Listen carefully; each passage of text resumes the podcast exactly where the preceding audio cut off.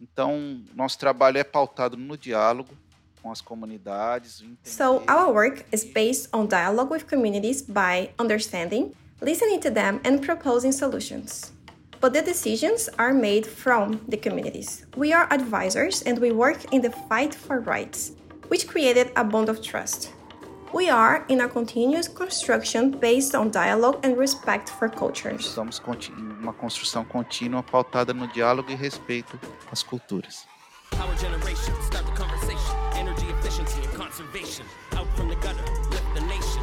Get out and get it, the information. Energy sovereignty, sustainability, and resilience are central components to global climate action, the protection of Mother Earth, and the safeguarding of generations to come. Hello, Tanse, everyone, and welcome back to yet another fabulous episode of Decolonizing Power. I am your co host, Ms. Guckman James Harper. I'm originally from Sturgeon Lake Cree Nation in Treaty 8 territory, joining you here from Treaty 1 territory in my home here in Winnipeg, Manitoba. I'll let uh, my other co host here, Freddie, introduce herself. Hi, hi, and thank you so much, James. Tanse and hello, everyone. My name is Freddie Upe Campbell. And I would like to begin by thanking the Algonquin Nation for the opportunity to live and work on their unceded, unsurrendered traditional territories. I am incredibly grateful to be able to connect with these lands and continue my learning journey of past and present defenders of them. I am very excited to be on this episode today. It is a really special one, as we'll hear about a project done by and with the Xingu people, an indigenous community in Brazil. And we are so grateful to have one of my good friends and colleagues, Leane Fernandes de Sumara. She is from Brazil. Uh, she's just an incredible person, uh, very intelligent and hardworking, and all of her passion shines through her work and her voice. And she'll be sharing the story with you all today. So I would like to give her a moment to introduce herself. Thank you so much for such a warm introduction, Freddie. My name is Layani, and I'm the coordinator for Generation Power. I am particularly excited about this episode because I'm originally from Brazil and I really appreciated the opportunity to share a little bit about the story of my country. This interview was recorded with Marcelo Martins, who worked for the Clean Energy in the Xingu project. The solar project is located in the Xingu Indigenous Territory, which is in the northeast of the state of Mato Grosso.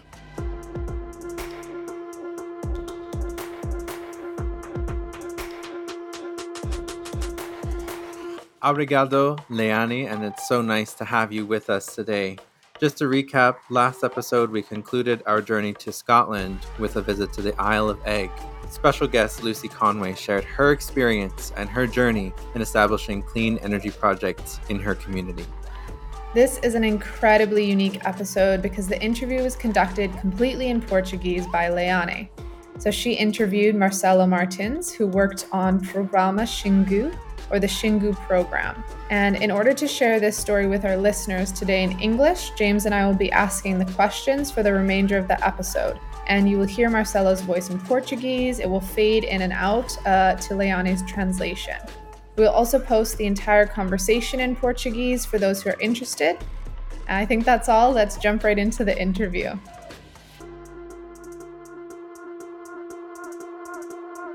I would like to express a warm welcome to our guest today, Marcelo Martins. I will let him introduce himself and share a little bit about his involvement with the Xingu community in Brazil. Ok, então eu cumprimento assim todo mundo que está acompanhando esse podcast. E aqui eu me apresento, sou Marcelo Martins, sou engenheiro agrônomo. Okay, so I'd like to say hi to everyone who's following this podcast, and I want to introduce myself. I am Marcelo Martins. I am an agronomy engineer, and I work at the Instituto Socioambiental, an organization that is acting over 27 years to defend the rights of indigenous peoples and traditional communities in Brazil. This organization works directly in the field in the basins of the Xingu River and the Rio Negro River that are located in the Brazilian Amazon, in the southeastern of Brazil. So, I'm going to talk a little about my experience in my work that I do at Xingu. The Xingu is right in the center of Brazil, and it was the first designated indigenous land. Xingu is 60 years old in April 2021, and there are 16 different peoples living there. There are approximately 7,000 people in 110 different villages or communities. Hence, my work is based on the development of forest product chains, sustainable products that are non timber and that the indigenous communities produce. They produce to access the market or they also use the products for themselves.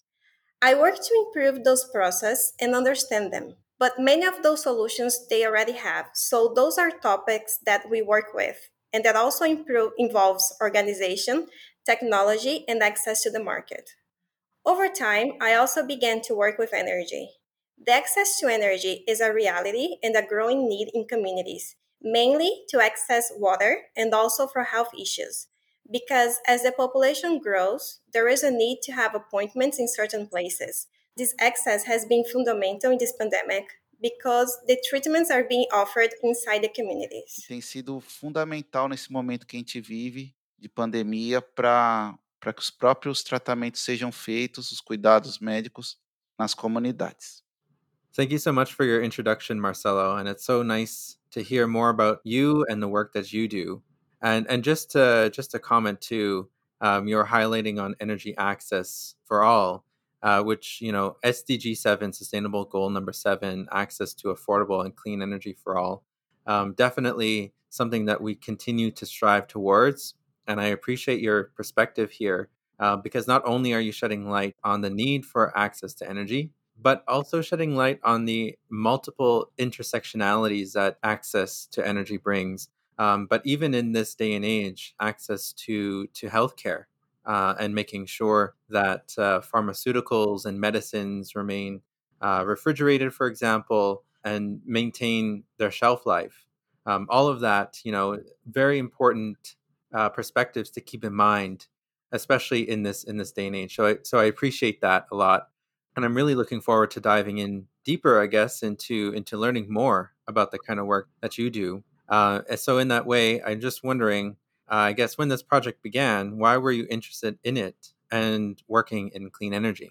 Tá, meu, meu interesse vem um pouco do conhecimento que eu obtive na universidade. So, my interest comes a little bit from the knowledge I gained at the university, where I had the opportunity to learn some technologies for the use of waste and how to take advantage of small water courses that generated energy in order to bring autonomy to the communities, and at the same time providing them with benefits. For example, biodigesters that process waste and residue to transform it into gas and fertilizers. So we traveled through Brazil observing potential conditions in each region that can be transformed into energy. And this can make life easier for rural communities or communities that are isolated from the energy grid and the distribution that it has in Brazil. In the year of 2013, I was already by the Xingu, and we had the opportunity through projects to expand this base and create conditions for local generation. I was already studying the potential of energy generation with biomass using small coconuts called macaúba in the Amazon. Other sources of vegetable oils, biomass from water courses, not dams, but flow turbines that lie on top of the river, and also the photovoltaic. With these studies, it was understood that the photovoltaic would be the best option for local conditions in Xingu. But we have to see that in the Amazon, there is a possibility for all sources. Each region has its potential. So this aroused my interest, and I started working with projects in this direction with the movement of technologies and alternatives for energy access in indigenous communities. Então isso despertou meu interesse e eu passei a, a trabalhar com projetos nesse sentido. Desenvolvimento de tecnologias e alternativas de acesso à energia em comunidades indígenas. It's so interesting to hear about all the different sources of energy available in the Amazon and the real conscious effort to find what works best for each region through that collaboration with the community members. So, thank you for sharing, Marcelo. Um, how did you and your institute work to build and strengthen the relationships with this community? Então, nosso trabalho é pautado no diálogo com as comunidades. So, our work is based on dialogue with communities by understanding, listening to them, and proposing solutions. But the decisions are made from the communities. We are advisors and we work in the fight for rights, which created a bond of trust. One of our precursors Institutions already has a very large work with indigenous rights in the documentation, knowing the communities, and also disseminating the indigenous ways of life. So, our work, both of the institution and mine, is another piece in this relationship that has come from years. We are in a continuous construction based on dialogue and respect for cultures. Estamos em uma construção contínua pautada no diálogo e respeito às culturas. This is great because here we are arriving yet at another important lesson uh, in this series in decolonizing power, uncovering what that really means. Um, and yet another important piece of that is what you're saying here bringing that indigenous knowledge, that way of knowing, into the existing world as we know it today. Um, I think that in general, the current climate situation we're all in, even the current uh, health situation we're all in, I'm very convinced that uh, you know our world and our society would definitely be better with greater uh, integration of indigenous knowledge and, and ways of knowing. And so uh, so i thank you for that by the way because this is essentially again decolonizing power. You are doing that work and it's it's it's really awesome to hear that. So in that way knowing that uh, you know projects always have balance and always making sure you are mentioning that you know technologies are based on the availability of the resources for example there's no one size that fits all and we have to con- carefully consider the the consequences of each project as well. I was just wondering if you could speak to the impacts of your projects in the community and the surrounding environment.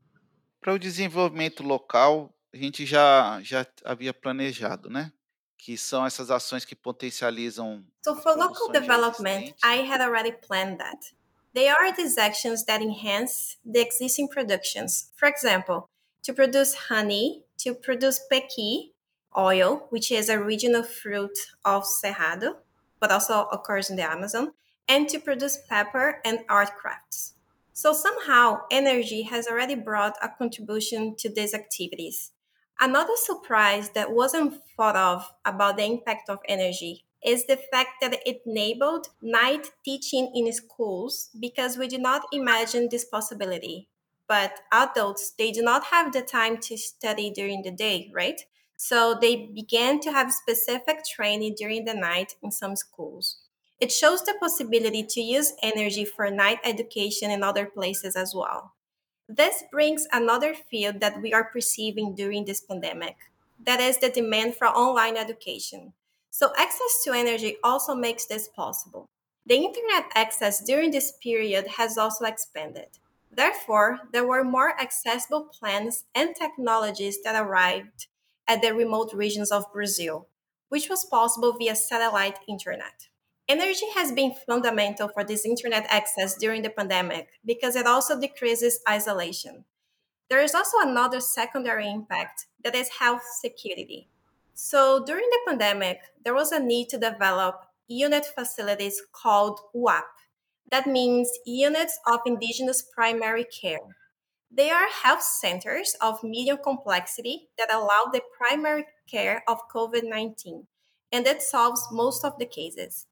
The access to energy is critical in these units because they have oxygen concentrators to improve breathing, inhalers, and some other equipment that needs constant energy. So they were installed in a great effort that we made together with supporters in some parts of the territory in order to provide primary care in the fight of COVID 19. Another surprising point is that the families began to organize themselves to buy photovoltaic equipment. They saved their money and they were also seeking technical guidance, both with the local technicians and with us, in order to buy good equipment. So they buy the equipment that are later installed by the local technicians themselves. Another point of great contribution was to public policies, including the policy called More Light to Amazon we joined a network of partners that is called Energy for Communities, that are organizations with similar situations and with points in common. Mas juntamos uma rede de parceiros que é denominada Energia Comunidades, que, que são organizações com situações semelhantes, com pontos em comum. Wow, those are some really incredible impacts that maybe wouldn't be normally connected with energy. I know James mentioned it earlier, connecting with health, um, and it's been talked about in other points of this podcast series. But it's so so neat, especially to hear the night school um, piece of it coming in uh, and being able to offer that, which it might not have been offered before if it wasn't for the access to energy and in a crisis like COVID and what may be other crises coming forward or different natural disasters, energy becomes so important, and having that um, off-grid remote energy is so huge. So it's it's definitely a, an investment, but having that community buy-in in a project, it clearly just has so many benefits. Uh, and speaking of these investments, we're going to take a moment to thank our wonderful funders of this series.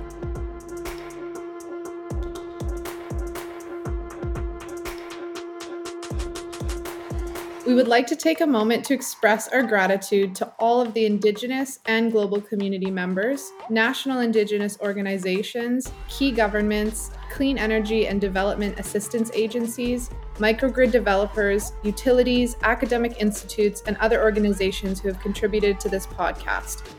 A particular expression of appreciation to Natural Resources Canada and the Clean Energy for Remote Communities team for supporting this podcast and Indigenous clean energy projects and programming from coast to coast to coast. I would also like to express a deep gratitude to the ICE team. Thank you for the support and the collaborative effort on this project. And thank you all for your tireless work to take action and make changes for an inclusive and just clean energy transition. So, bringing us back to the interview now, Marcelo, uh, just just also comment on on your previous uh, previous remarks there. Um, we have a SDG count of about four at the moment. You're not only talking about uh, good health and well being and clean water and sanitation, climate action, but we're also talking about quality education. Yet another important piece of what energy really unlocks.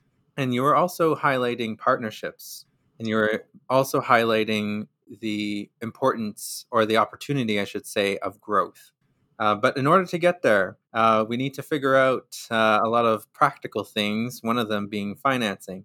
Um, so, Marcelo, if you could please uh, share with us uh, how the capital for this project was secured.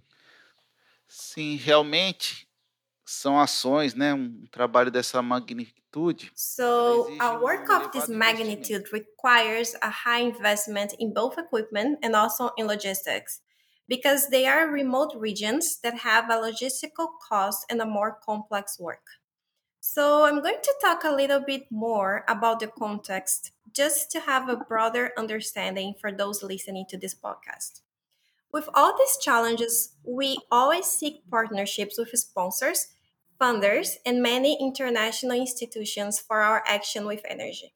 This is because we understood that it was necessary to also do an action to contribute to the formulation of public policies, right? Because we're talking about a territory of 2.8 million hectares. So comparing with countries, it's similar to Belgium and that's a thousand and five hundred miles of navigable rivers. So there are lots of challenges. To give some more context, until 2003, public policies that were aimed at facilitating access to electricity to communities in remote areas were very rare. Those are the communities outside the national grid, which includes most indigenous peoples. Even though energy is a basic right that people should have, it was being left aside. But in 2003, there was a large program of universalization of access that was called Luz para Todos, which means light for all, that distributed energy mostly through distribution networks wires to many communities that were excluded. The initial goal of this project was to provide energy to around 10 million people, but with the actions in the field, it was realized that this number was higher, and the program ended up benefiting about 17 million people. As I mentioned before, to access places in the Amazon is not easy. Therefore, many people were excluded from these goals of universalization of this program because it was not possible to reach them with the conventional technology, because it would be very expensive and unfeasible. So it is estimated that there are almost 1 million people without access to electricity in the Amazon. This is an advanced estimate in a recent study by the Institute of Energy and Environment. However, in practice, this number may be higher, also because the population census fails in those regions, and even with an aggravating factor that this data will not be updated this year. The government, in a continuity of Light for All, thought of a program called More Light to the Amazon, which provides services for these communities outside the national grid. This will bring huge challenges because there are more than 400 indigenous lands in the Amazon and around 170 different peoples. Additionally, there are numerous riverside communities and other traditional peoples like Quilombola. So it will be a big process to diagnose and understand this reality and dialogue with these peoples in order to be able to serve them. The government program is coming up, but we are still in the initial step. We have to monitor and contribute to it to be successful in its ultimate goal, which is to bring access to people and at the same time enhance sustainable productive activities in the region. So, within this gap that I mentioned about public policies and the demand for energy in the regions where we work, we built a wide network of relationships with partners who are funders and also partners who bring technical então, support. Dentro dessa lacuna que eu citei de políticas públicas e a demanda por energia nas regiões onde a gente trabalha, a gente construiu uma, uma ampla rede de relações com parceiros que são financiadores e também parceiros que trazem apoio técnico. It's so fascinating to hear how the different policies make an impact or lack thereof at a community level. And I think that this is really comparable to some of the stories we've heard on this series and what ex- communities experience here. Um, there are often groups or people that get left behind, and this needs to change. Uh, and clean energy, the clean energy transition globally presents an opportunity to do things differently. So, hearing about work that Marcelo does and other folks like him are doing to fill these gaps and change the system is it's really moving.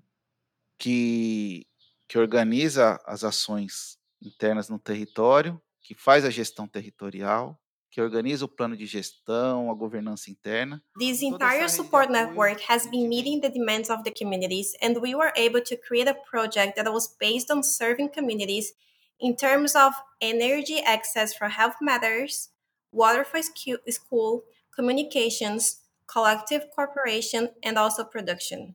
So these are common demands, and with this project, we can serve 84 communities and empower 102 people to become technicians in photovoltaic energy. We benefited approximately 7,670 people in the Xingu Indigenous Territory and also in the Panará Indigenous Territory, which is another indigenous land in Mato Grosso.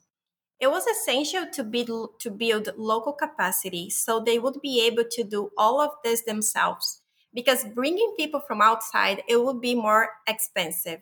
Additionally, bringing external people would not give them technological appropriation, resilience and the ability to operate the local systems. Toda a situação e não traria apropriação tecnológica nem resiliência de operação dos sistemas local. Uh, wow.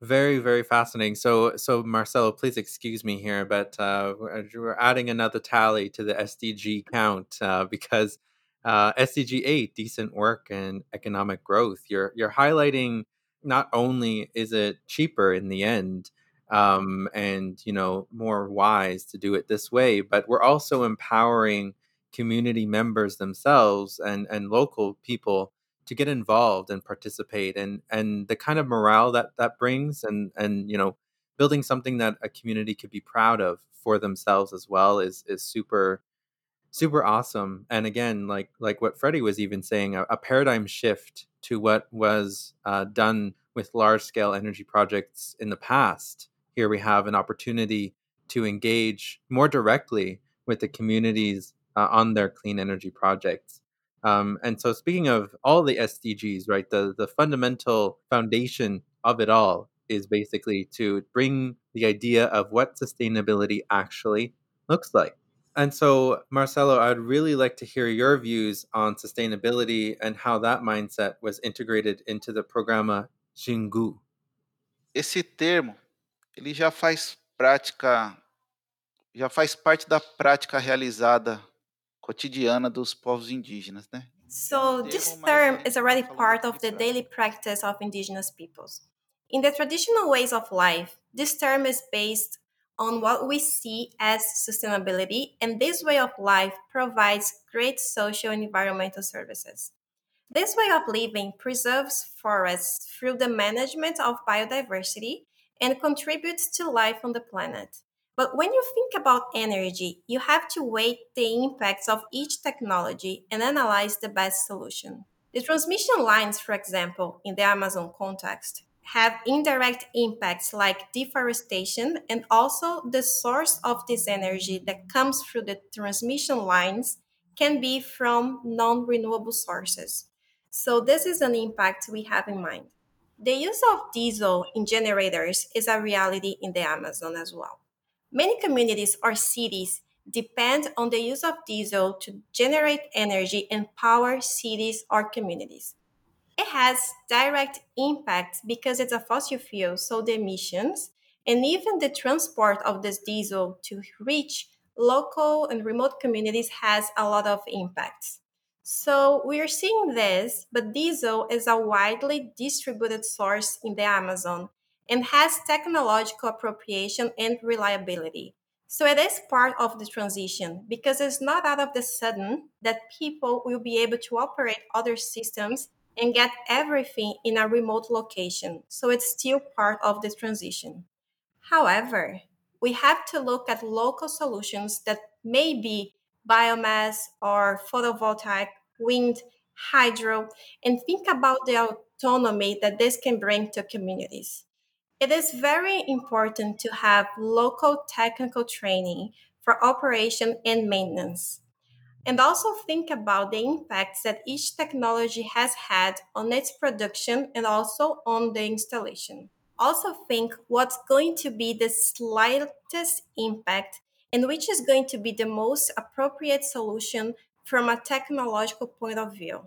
And what people will understand and be able to operate, because this is also essential. The community management also has to be well discussed because it involves how the equipment is used and the rules to use it.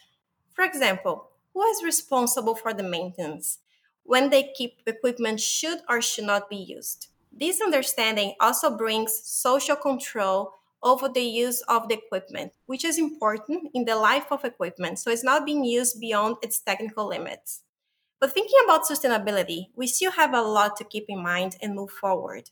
But those are areas that I mentioned, like technological appropriation, community management, operation, they're all essential. And we always seek to follow them to bring a sustainability of usage and not just focusing on impacts. Para trazer uma sustentabilidade também de uso, não só de impactos. Wow. I, I mean, James has the SDGs going through my mind, but when I hear you speak, Marcelo, it just makes me think of such a different way of doing things. And that is what decolonizing power is about at the end of the day, because you're really getting just to the heart and and breaking things down to a point where it's all about the human impact and the sustaining and the environmental impact, of course, and sustaining that. So I think it's really incredible. Like, even when you think about industry innovation and infrastructure as an SDG, SDG 9, you're talking about doing it in a way that is not appropriative and that is taking care of everyone and every living thing involved. So it's just so so incredible to hear your words and uh, yeah super appreciative for you sharing this story with us um, were there any final points that you would like to add sim tem assim o momento atual né de de pandemia que a gente está vivendo? Yes, uh, there is the current moment of the pandemic that expands the need for access to electricity, which is essential for maintenance and mitigation actions. Communication is essential at this moment because any health problem that someone has, they can communicate it. The communication I mentioned here is not only internet and telephone, but also by solar powered radios, they have a communication network between the villages so they can communicate via central points and provide all health support for emergencies. The access to water is also important that comes from a renewable source with local generation in order not to rely on external fuels. There are other general conditions to confront this pandemic, of course, but energy is a huge part of it. E assim são condições gerais para enfrentar a pandemia e a, e a energia faz parte dele. Wow, Marcelo, that's that's some really really interesting insights. Um, there's a lot of thoughts and there's a lot to unpack there. Um, if we if we had more time, I would most certainly love to talk to you. Even write a book, perhaps, about the all. Is there's so much. There's so much here, and so that's one of the things that I also wanted to also mention was that despite you know the the awesomeness of the SDGs and in, in trying to encompassing everything that that is to be ultimately sustainable development, there's some hidden elements to it. And I think, you know, that piece that we're uncovering, leaving no one behind, um, and incorporating an indigenous worldview, for example, as we pursue achieving those goals is so important. Um, and I can't stress that enough about how much um, light you shed on the interconnectedness of energy and uh, and ultimately of uh, of all our relations. Um, and if I just can also just share one more thing, uh, my grandmother was telling me before interconnectedness in, in our language uh, or relationships more generally, wahkohtowin, is how we carry ourselves in this world, in this uh, in this life that we all have together, I suppose, and um, you know, maintaining those balances between everything. Um, you know that there's there's definitely a cause and effect to everything, and maintaining that balance with everything. I think that there's definitely a wisdom into um, looking into the the interconnectedness of everything, especially with energy development. We clearly have seen here today that uh, energy is interwoven into every almost every single aspect of our livelihoods, and so we should definitely be very wise and thoughtful when when pursuing uh, projects. So so thank you so much for for your time and the wisdom and the stories that you've shared with us today.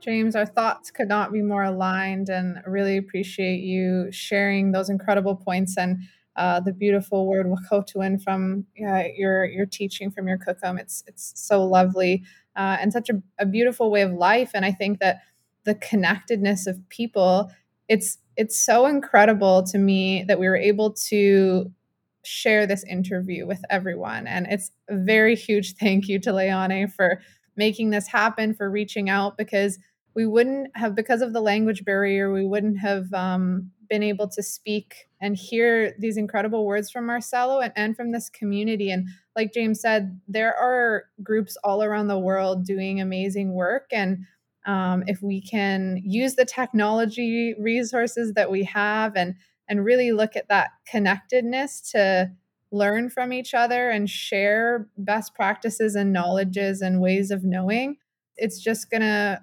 make this transition that we're experiencing um, worth it. I think, yeah, it's pretty beautiful. Uh, you're you're reminding me of of uh, of something I've I've been thinking about. Um, that clean energy starts with good energy.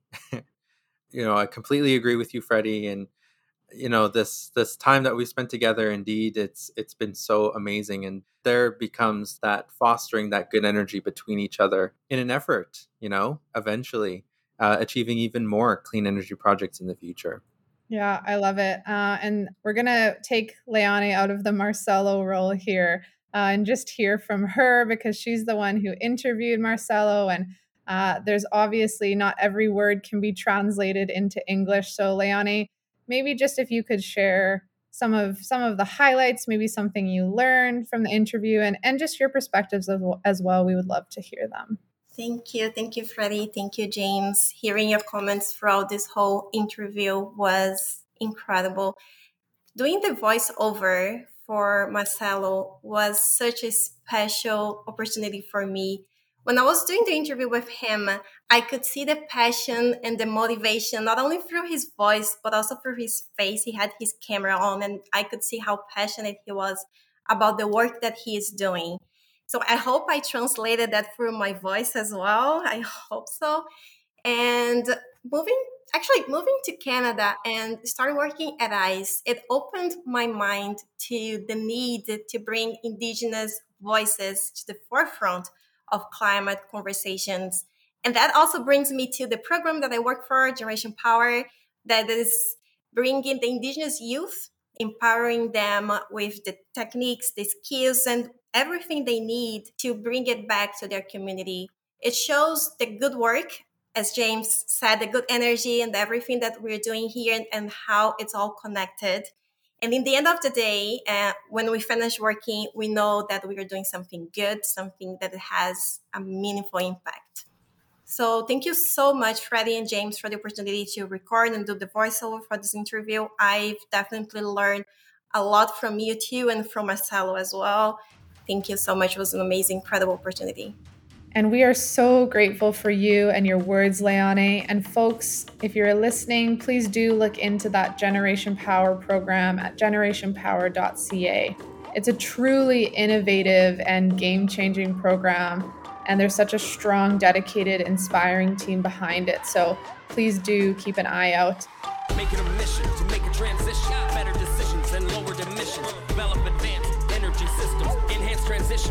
Microgrids, indigenous smart kids on smart grids. We are the future. We know what it is. We know our needs, the future, the kids. It's time to take over as owners in this. And in our next interview, we will be hearing from two community based organizations working directly with citizens of Uganda to support really unique solutions and technologies for cleaner energy everywhere. So please give us a listen in a few weeks' time, and we look forward to connecting with you all again. Hi, hi, and thank you. This podcast is produced by Indigenous Clean Energy, with production assistance and edits by Alexandra Jericho, music by Quintin Kondo, cover art by Tara Miller, and the many other souls who have supported and made it possible. We are grateful for you all. Thank you. Hi, hi.